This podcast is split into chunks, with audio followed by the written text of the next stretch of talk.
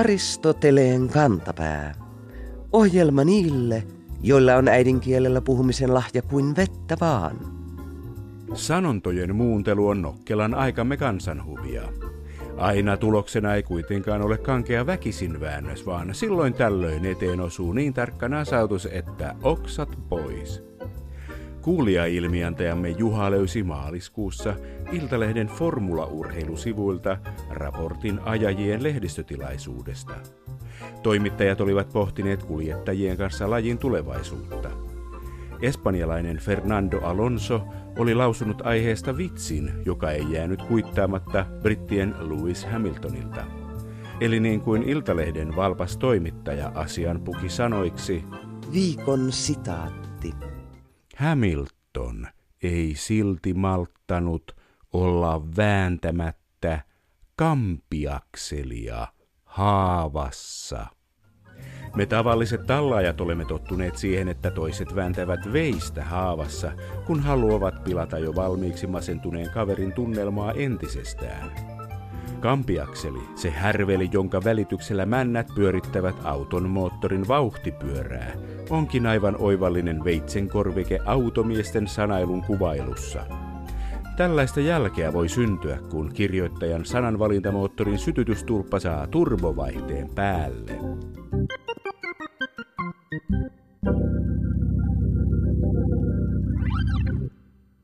Vähän alta kolmikymppisenä rokkiyhtyölläni alkoi yhtäkkiä olla keikkoja hyvin säännöllisesti. Jossain vaiheessa tajusin, että kurkkuni oli ollut kipeä jo melkein vuoden ajan. Muita tavallisia hengitystieoireita ei ollut, joten päättelin, että se johtui silloisesta tavastani polttaa savukkeita. Ja koska itse näin aiheutuin kurkkukipuni, en tietenkään mennyt lääkärille asiaa valittamaan. Kerran sitten teimme Kuopiossa keikkapaikalla soundcheckia. Testasin omaa mikrofoniani, kun yhtäkkiä en saanut enää suutani kiinni. Hölmistyneenä koetin sulkea suutani, mutta mikään ei auttanut. Minulla oli leukalukko, joka onneksi laukesi keikkaan mennessä. Nyt oli pakko mennä lääkärille, joka antoi lähetteen puheterapeutille. Puheterapeutti kysyi, mikä ongelmani on. Kerroin asiani lyhyesti ja hän vastasi, että puheeni perusteella minulla oli kolme puheteknistä vikaa. Ensinnäkin narisin. Toisekseen minulla oli niin sanotut kovat alukkeet, eli aloitin vokaalit pienellä äänihuolia rasittavalla paukahduksella. Kolmannekseen en puhunut pallean tuella, vaan hengitin puhuessani pinnallisesti. Nämä yhdessä rasittivat äänihuulieni ja kurkkuani niin, että ne väsyivät helposti ja kipeytyivät. Olin ällistynyt. Olin luullut puhuvani ihan normaalisti. Parin kuukauden harjoittelujen jälkeen aloin löytää helpomman, luonnollisemman ja vähemmän rasittavan tavan puhua. Kurkukipu hävisi. Ja tietenkin ääneni muuttui. Nauhoitukset aiemmasta narinastani alkoivat kuulostaa teini-ikäisen epävarmalta koviksen teeskentelyltä. Jo tämä pinnallinen kokemus puhetekniikasta opetti minut huomaamaan, miten ihmiset tekevät puheesta itselleen vaikeaa. Erilaiset haitat ovat yllättävän yleisiä. Miten yleisiä ne ovat? Miksei puhetekniikkaa opeteta ihmisille? Pitäisikö kouluissa opettaa lukemisen ja kirjoittamisen lisäksi myös puhumisen tekniikkaa? Kysytään Tampereen yliopiston puhetekniikan ja vokologian professori Anne-Maria Laukkaselta.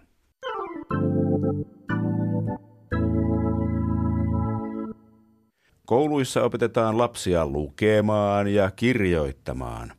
Miksei koulussa opeteta lapsia myös puhumaan? Puhetekniikan ja vokologian professori Anne-Maria Laukkanen. Niin, se on kyllä hyvä kysymys. Se varmaan vaihtelee aika paljon riippuen opettajastakin.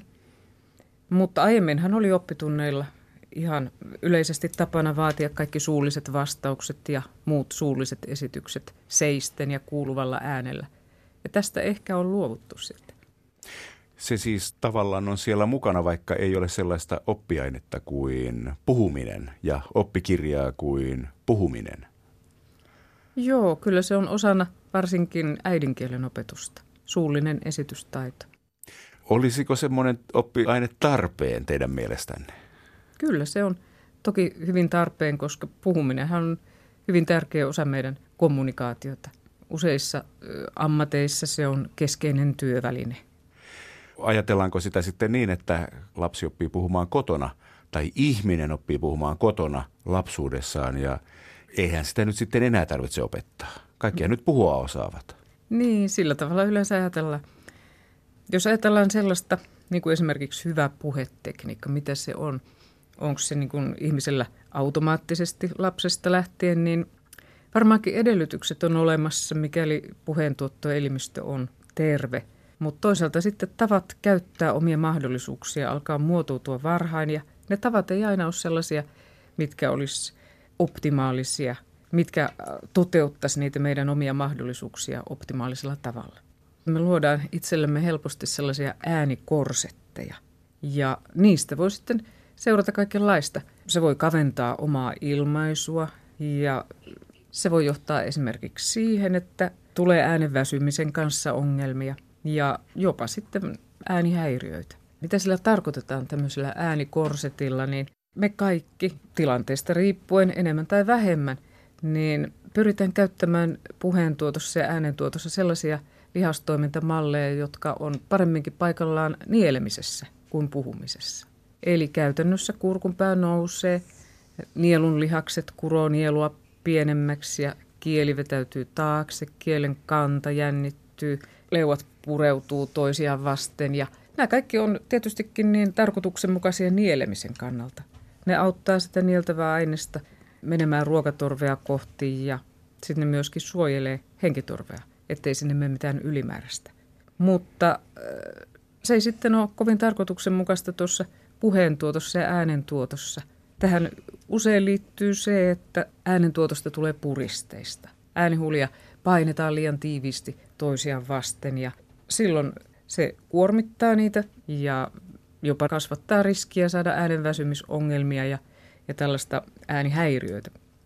Sen sijaan, jos me pidettäisiin kurkun päälle epotasossa ja nielu rentona, kielen kanta rentona, kieli edessä suussa, silloin äänihuulet pääsisi helpommin värähtelemään ja myöskin meidän ääntöväylä olisi avarampi ja se voimistaisi sitä ääntä. Niin, että me saataisiin paljon helpommin kuuluva ääni pienemmällä kuormituksella. Miksi ihminen sitten alkaa käyttää nielemistekniikkaa puhumisessa? No siinä voi olla esimerkiksi se, että se on tämmöinen turvamekanismi, tai sitten se voi liittyä ympäristömalleihin, pyrkimykseen tuottaa voimakkaampaa ääntä sellaisella tavalla, joka sitten ei välttämättä ole tarkoituksenmukainen. Tavallista myöskin se, että nostetaan puhekorkeutta, käytetään kestohymyä – tavallaan niin kuin tehdään omasta äänestä semmoinen pienemmän olennon ääni. Eli kurotaan instrumenttia pienemmäksi. Ja tässä voi taustalla olla esimerkiksi yritys kuulostaa mahdollisimman ystävälliseltä. Eli kavennetaan niitä omia ilmaisumahdollisuuksia ja samalla sitten lisätään sitä kuormitusta, mitä siihen äänentuottoon liittyy. Liittyykö tähän sitten se vanha viisaus, että ei saa puhua ruokasuussa, että syömistä ja puhumista ei saisi yhdistää? puhetekniikan ja vokologian professori Anne-Maria Laukkanen. Mielenkiintoinen ajatus. Ehkä ensisijasta on se, että käy helposti hullusti, jos puhumisen ja nielemisen yhdistää. Eli se sulkumekanismin ajoitus ei toimikaan ja, ja sitä ruokaa joutuu sitten väärään kurkkuun eli henkitorveen. Mutta eihän ihmiset tätä tahallaan tee. Joo, ei sitä ole ihmiset yleensä tietoisia ollenkaan, että tämmöisiä tulee taas tehdyksi.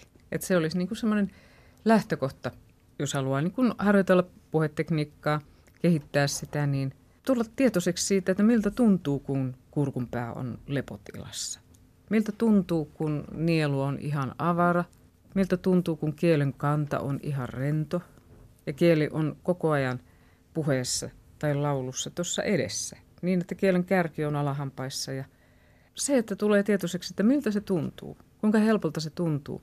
Ja sitten treenaa sitä kohti, että pitää tämän tilanteen semmoisena.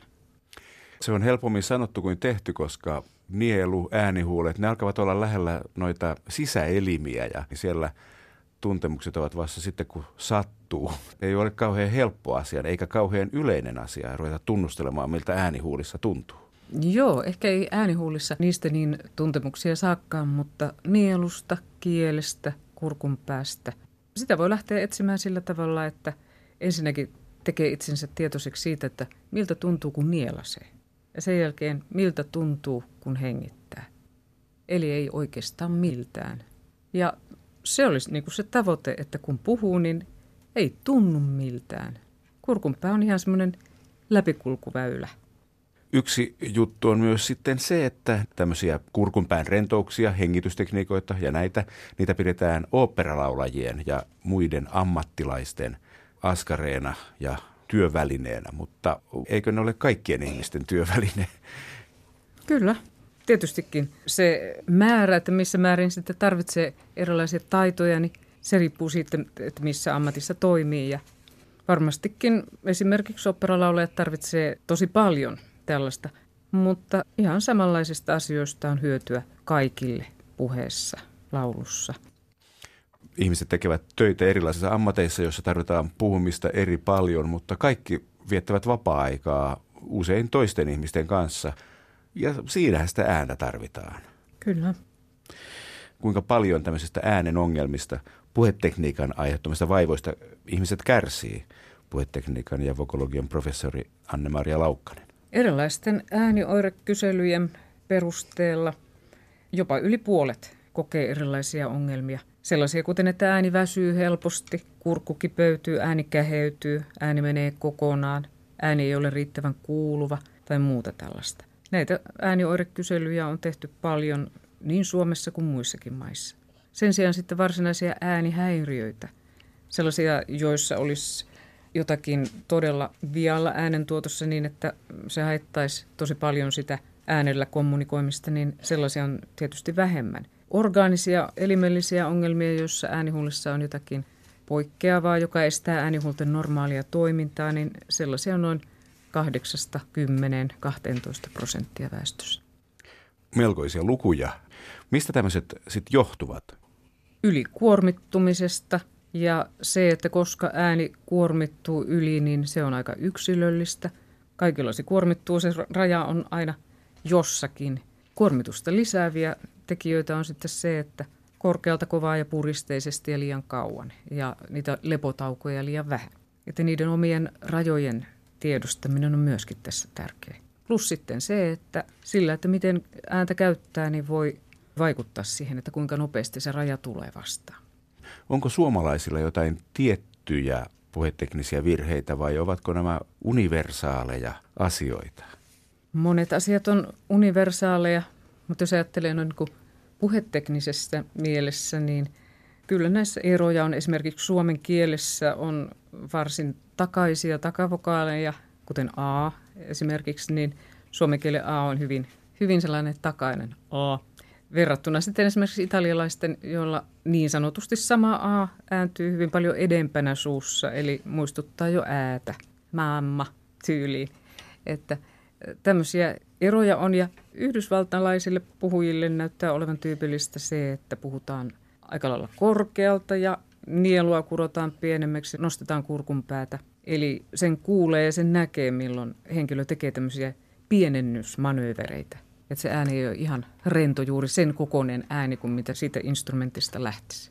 Näihin on varmasti monia, monia syitä, että eri kulttuureissa arvostetaan erilaisia piirteitä ja nähdään ne eri tavalla. Et esimerkiksi semmoinen vähän ponnisteinen, korkeampi ääni niin saattaa näyttäytyä dynaamisuuden merkkinä. Osataanko sanoa, millaisia ongelmia on ollut ennen vanhaan ihmisillä puhetekniikan kanssa? Ää, niin, varmasti näissä vaihtelua on, koska kulttuuri vaikuttaa ääneen, asettaa meidän äänenkäytölle erilaisia vaatimuksia ja odotuksia. Et varmasti tämmöistä eroa on. Jos puhutaan nyt lyhyen mittakaavan asioista, niin voisin oman kokemuksen perusteella ja puheen ja äänentutkimuksen laboratorion äänitearkiston pohjalta sanoa, että viimeisten 20-30 vuoden aikana sellainen muutos, muun muassa yksi sellainen muutos, mikä on aika selvä, on opiskelijaväestössä, että nykyisin harvemmin kuulee sellaisia vuotoisia, hälypitoisia naisääniä. Sen sijaan narina on lisääntynyt aivan, aivan valtavasti. Erityisesti nuorisopuheessa se on aivan leimaava. Narina on sellainen äänenkäyttötapa, jossa äänihuulet ei ihan koko matkalta värähtele, vaan ainoastaan pieneltä osalta ja hyvin hitaasti. Ikään kuin ilma pääsisi kuplahdellen sieltä äänihuulten välistä. Ja me voidaan erottaa sellaista narinaa, joka on lauselopuissa. Silloin jopa tämmöisiä funktioita, että se merkkaa milloin lause loppuu ja puhuja lopettaa vuoronsa. Tarkoitan sellaista ääntä, joka siis kuulostaa tältä. Öö.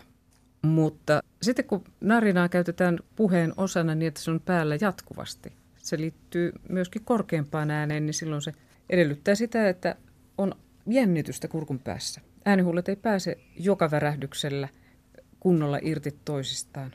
Ja silloin syntyy semmoinen nariseva ääni. Miksi ihmiset haluavat äänensä kuulostavan narisevalta? Sitä varmaan pitäisi kysyä ihmisiltä itseltä. Se on mielenkiintoinen kysymys ja mielenkiintoinen tutkimuskysymys. Yksi vastaus on varmaan se, että ihmiset eivät tajua narisevansa. Joo, ei varmaankaan. Onko sitten ihmisen varttumisen varrella erilaisia puheteknisiä ongelmia tai ominaisuuksia? Liittyykö narina johonkin tiettyyn ikään? Saattaa liittyä nuoruuteen, mutta mielenkiintoista nähdä, että mitä tapahtuu nyt tässä seuraavien 10-20 vuoden aikana, kun tällä hetkellä ne, jotka on teini-iässä, niin kun he kasvavat, niin luopuvatko he narinasta vai tuleeko siitä tämmöinen tavallinen tapa puhua? Yksi syy muuten siihen, minkä takia naristaa, niin voi olla se, että se vaatii aika vähän ilmanpainetta. Se tulee helposti. Se on semmoista laiskasti tuotettavissa olevaa ja ehkä sillä tavalla saadaan myöskin semmoinen ääni, joka kuulostaa ainakin omasta mielestä matalammalta. Tämmöiset asiat saattaa vaikuttaa siihen. Nuoruuteen liittyy myös se, että pyritään antamaan vaikutelma siitä, että ollaan vähän vanhempia, niin tässähän se alkaa olla narinan resepti valmis. niin, saattaa olla juuri ne. Vaikka lopputuloksena on kipeä kurkku ja se, että muut ihmettelevät, että miksi toikin narisee.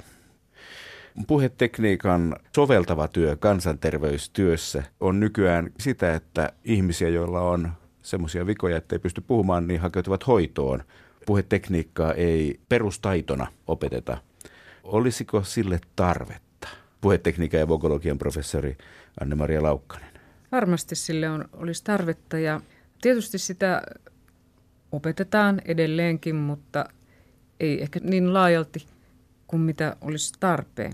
Tällä hetkellä sitä on saatavana esimerkiksi Tampereen yliopistossa ja avoimessa yliopistossa, kansanopistoissa ja erilaiset firmat järjestää koulutuspalveluja.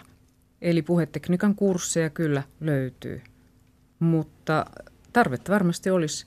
Ja yksi keino tilanteen muuttamisessa olisi se, että alettaisiin kiinnittää huomiota enemmän kouluissa puhumiseen ja erittäin tärkeänä pitäisin sitä, että kaikilla opettajaksi opiskelevilla olisi puhetekniikasta opintoja.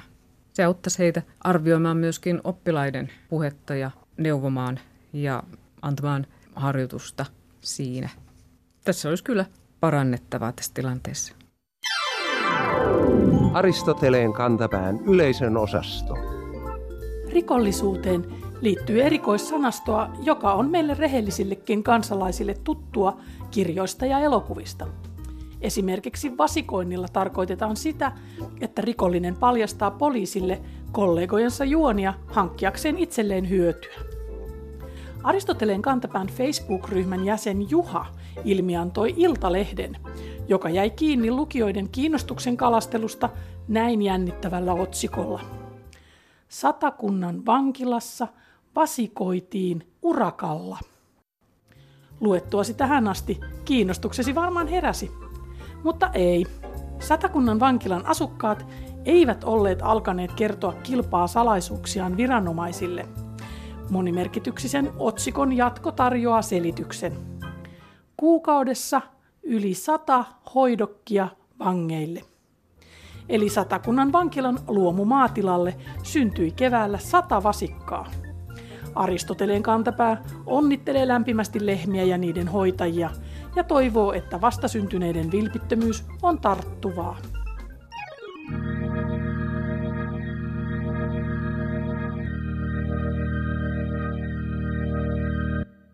On hienoa, että vanhahtavia kirjallisia keinoja vielä käytetään jokapäiväisessä tekstissä – Joskus muoto on kuitenkin niin vähän käytetty, että kielikorva ei automaattisesti aseta sanoja oikeaan muotoon.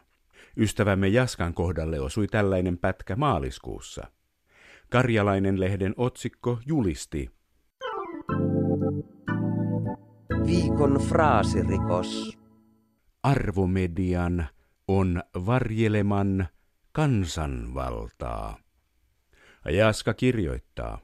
En ole varma, onko tämä varsinainen fraasirikos vai rehellinen kielioppivirhe, mutta se raakkui sammakon lailla kielikorvaani. Otsikkohan on kaunis ja arvovaltainen, mutta menikö kaikki oikein?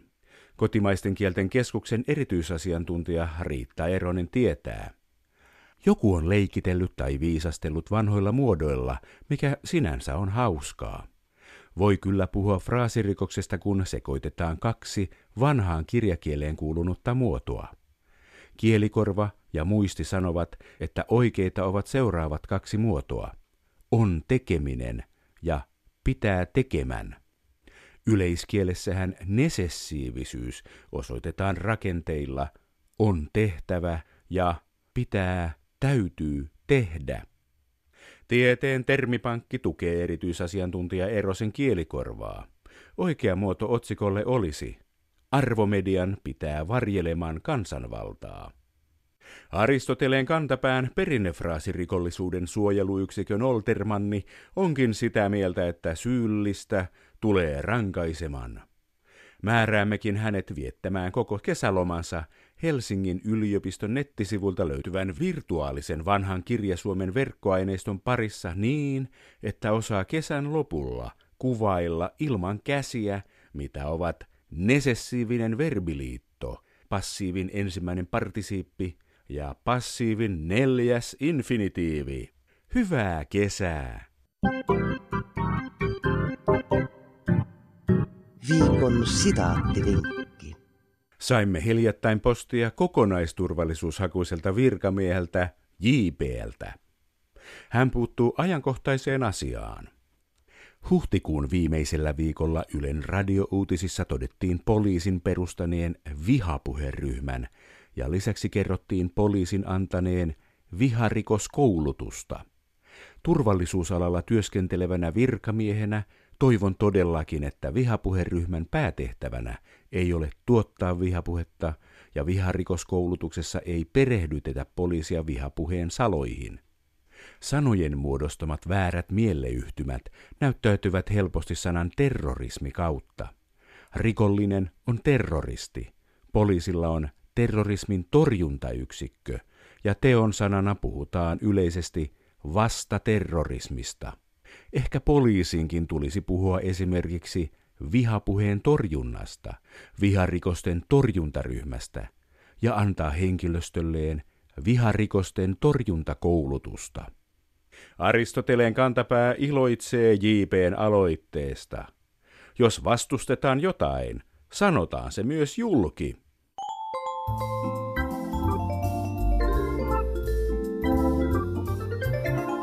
Kerro Aristoteleen kantapäälle, mikä särähtää kielikorvassasi.